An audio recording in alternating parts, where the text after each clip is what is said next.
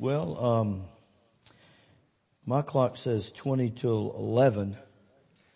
Does that mean we still need to stay here to 12? I know, I don't like that, do you? Alright.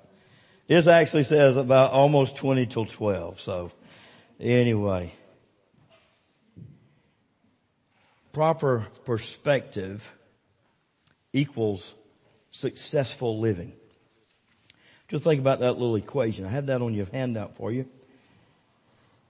I, I thought a lot about that this week. And we're just going to do one particular point today and we'll do two next week. But under God's leading this morning, I, I pray that God will speak to us uh, this morning. A very simple message, but one I think that really can has the potential to really hit us hard. Uh, when we really think about this equation, proper perspective equals successful living.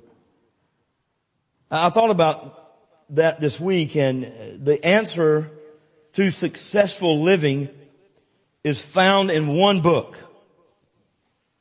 it's not those books that you look at at the checkout counter at IGA or Walmart. It's the book that hopefully all of you hold in your hand on a daily basis called God's Word. The very words of God. As I thought about that, since the Word of God tells us how to live successfully, then why don't, for a few minutes this morning, we open it together to the Gospel of Luke. If you would turn there to the Gospel of Luke, chapter 5, and find verse 27. And like I said, we'll just cover just a part of that today and we'll finish next week. It's where Levi was called, where Jesus called Levi. His other name that we're more familiar with is Matthew. Verse 27 reads this way, after this, I'm reading, reading, reading from the NIV this morning. After this, Jesus went out and saw a tax collector by the name of Levi sitting at his tax booth. Follow me, Jesus said to him. Notice what Levi does. Levi got up, left everything and followed him. Then Levi held a great banquet for Jesus at his house and a large crowd of tax collectors and others were eating with them. But the Pharisees and the teachers of the law who belonged to their sect complained to his disciples, why do you eat and drink with tax collectors and sinners? And listen to Jesus' response. Jesus answered them, it is not the healthy who need a doctor, but the sick. I have not come to call the righteous, but sinners to repentance. The word of the Lord. Father, thank you for your word and this scripture that all of us are most likely familiar with.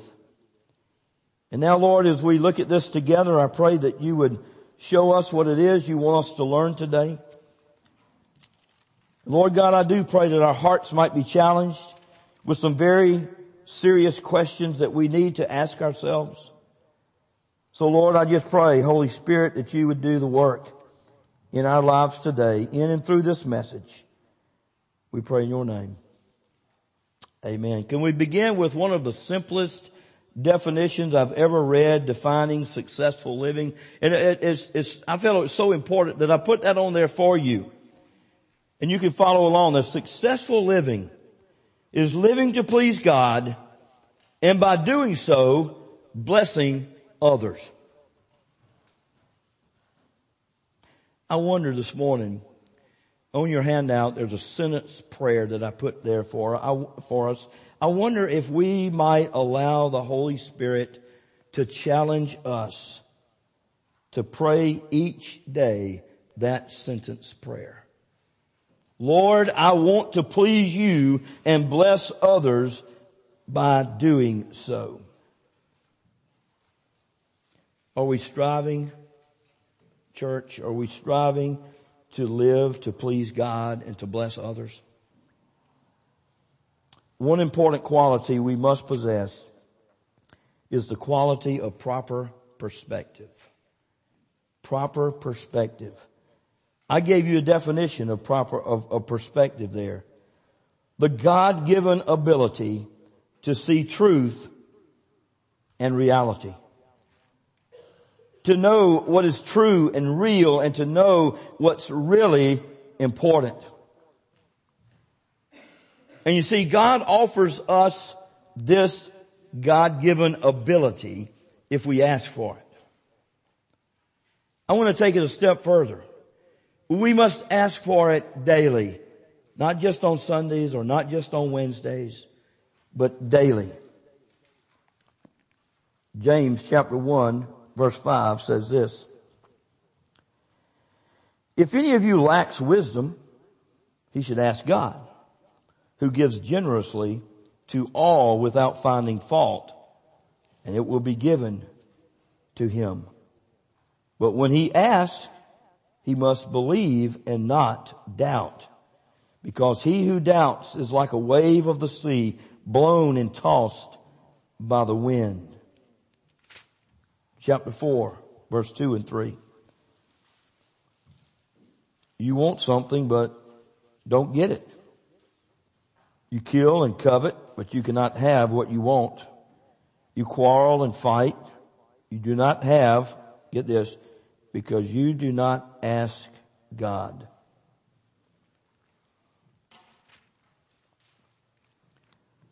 First John chapter 3 verse 22. Receive from him anything we ask because we obey his commands and do what pleases him. Successful living, living to please God and by doing so, blessing others. So the fir- very first thing that proper perspective will do for us, church, is this. It will enable us to value what's important. Isn't that simple? Isn't that a simple truth? It will enable us to value what's important. Years ago, I don't know when this was, but years ago, um, uh, the the professional baseball team, the Minnesota Twins, surprised everyone by winning their first American League pennant. When they came home from Detroit after winning the pennant, thousands of Minneapolis and St. Paul fans gathered to celebrate with them. As they got off the plane, reporters obviously were, were everywhere. The shortstop for the Twins that year was a guy by the name of Greg Gagne. And one of the reporters rushed up to him and said, and I quote, Greg, this has got to be the greatest day of your life. Greg replied, no, it really isn't. It is a dream come true. I'm, I'm extremely excited about it, but it's certainly not the greatest day of my life. But sir, can I tell you the greatest day of my life? The greatest day of my life, Greg Gagne says, is, was the day I received Jesus Christ as my personal Lord and Savior? I thought about that question this week. And I thought about if someone asked me that very same question, how would I respond? How would each of us respond? That's got to be the greatest day of your life. What is the greatest day of your life, church? Pastor. You see, Greg Gagne obviously was a great baseball player, but he had perspective enough to know what was really important. He had the God-given ability that God gave him to understand what was the best thing. What was the most important thing. Won't you agree this morning that most people don't have that kind of perspective? I thought about it as we walk with God and we trust Him and we depend on Him and we get into His Word, He will constantly open our perspective. He will sharpen our ability, your and my ability to see the truth, to see what is right and what is not phony and not sinful and not wrong and not useless, but what is important. Think with me about a group of people called the Pharisees. a group of people that should have had proper perspective, but they didn't. Remember the Pharisees? They were, they were religious people. They were religious leaders. They were trained in the, in the Old Testament scriptures. They knew a lot about God, but they did not know Him in a personal way. You see, they had that, that head knowledge about God, but they didn't have the heart knowledge. Because remember, after all, wasn't it all about rituals and legalism and keeping the law? What did they later do? Remember what they involved in, some of them? Crucifying Jesus. Now back to the character that we just read in our text in Luke. We see a guy by the name of Levi. Initially, initially, he was just like the Pharisees initially. But something happened in his life that changed his perspective. Changed the way he saw things, the way he looked at things. Remember Levi was a man uh, who collected taxes. The one Jesus changed his name from Levi to Matthew after his conversion experience. Can't you just imagine what was going through Levi's mind? Money is all important to me. And I'm going to do any and everything I can to get as much as I need. Remember he served with the Roman government and yet he was a Jewish citizen serving with the Romans and what, what, what was happening there? There was hatred among his Jewish friends. But he didn't care. At this time he, he didn't care because no doubt his pockets were probably full of money, unlike mine and probably most of yours this day and time. Along with his bank account, couldn't get any more money in there. He had a powerful position, but suddenly he developed some perspective, some God-given ability about what was really important. He thought money was important. He had power and prestige and prominence and position and all of those things were important, but just so happened that all of those things, that stuff that he owned, became insignificant. Why? Because he finally realized that those things, that stuff, those accumulations of things that he had did not satisfy a longing in his heart. You see, I believe that every single one of us are born with a little void in our heart that is to be filled with the Holy Spirit, with God, with Jesus. No doubt Levi, who came from the tribe of Levi in Israel, grew up as most little Jewish boys grew up. More than likely he was probably schooled in the, in the synagogue. His parents probably taught him. No doubt he knew all about God's word, but obviously something had removed him from the truth of the Bible. And he began running away from the Bible, from God's Word, and from a relationship with God until a man named Jesus crossed his path. Has Jesus crossed our path today? Has our life intersected with that of the Lord Jesus Christ? You see, Levi had never seen or heard or talked to anyone like Jesus. And Jesus' headquarters when he began his earthly ministry for three and a half years was right there in Capernaum. Just so happened to be, that's where Levi was set up to collect taxes.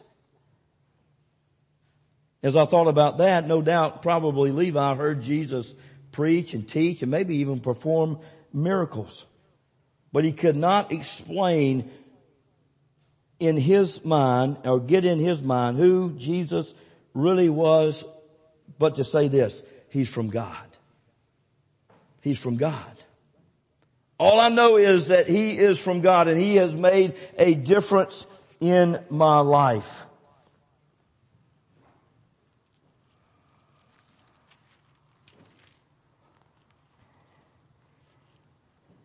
After this, Jesus went out and saw a tax collector by the name of Levi sitting at his tax booth. Follow me, Jesus said to him, and look at what Levi does. He gets up, he left everything and followed him. That old money that used to consume him did not cut it anymore. His power wasn't enough anymore. His position wasn't uh, what he thought it was be. You know, I, I, was reading Proverbs this week and I came across this verse in preparation and I thought, I thought to myself, maybe Matthew or Levi had this verse in his mind, Proverbs 11:4. Wealth is worthless in the day of wrath, but righteousness delivers from death. He needed something, or in this case someone, a little more than the money and the power and the prestige. He needed a relationship with Christ Jesus. Let's pause there for a moment. Are we where we need to be? Have we come to the place in our life where we really see what's important? We've probably all been confused at some point or another in our lives. Wouldn't you agree? Maybe we've had warped views about what really matters.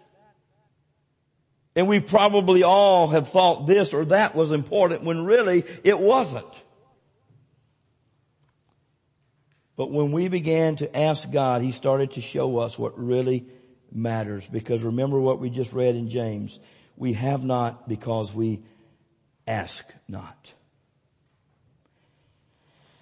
Let me kind of wrap it up here with a little personal life story, if I may. When, when Patty and I were dating and when we got engaged and when we had children and now fortunately grandchildren, we, we have always strived to do what really mattered. And our goal was then and is still today to make God and Jesus Christ first priority. Putting Him first. And then let me show you how, what comes next. Then we put each other next. And then next below that we put our family and our children next. You see, making that kind of commitment for me and my wife personally we believe changed our life. We believe changed our family. It made a great impact because God constantly reminded me personally that my calling as a pastor, my position as a coach is not nearly as important as my relationship with Him. And here's why. If I fail in my personal relationship with God, I fail as your pastor. If I fail in my relationship with my family, everything else is insignificant. And if I cannot say, God, here are my children, here are my grandchildren, here's my wife, we walk with you, then what does it matter? And what difference does it make? See, we have to see with proper perspective what really matters in life. Let me conclude this way. Years ago, the leader of the country of Prussia, Frederick Wilhelm III, was in trouble. The nation had been through a terrible war and their country was almost bankrupt. There was no money to feed the people and meet the basic needs of the country. He didn't know what to do. Finally, he came up with the solution. Get this. He asked the women. y'all, y'all supposed to laugh at that. Uh, he asked the women. So the old crazy hard-headed men couldn't figure it out. So I think what we'll do, he asked the women of Prussia if they would bring their gold and silver jewelry, their precious stones, and give them to the commonwealth. Give them to the king to buy the basic commodities the people needed to rebuild the country. The women responded unbelievably. By the thousands they came, bringing their silver and their gold jewelry to be melted down, to be traded for other commodities. In exchange for their jewelry, they were given an iron cross that said, this gold traded for iron. 1813. A strange thing happened in Prussia over the next few years. Women quit wearing gold and silver jewelry and precious stones. To them, the most beautiful jewelry was an iron cross worn around their necks that said, gold given for iron, 1813. They had made a sacrifice for their country. It's all a matter of perspective about what really matters in life. What is valuable is the worth of something in our eyes. The world says money, possessions, prestige, and power are all that matter. But God says, get this, no, it's not all that matters. Pleasing me and blessing others is what matters.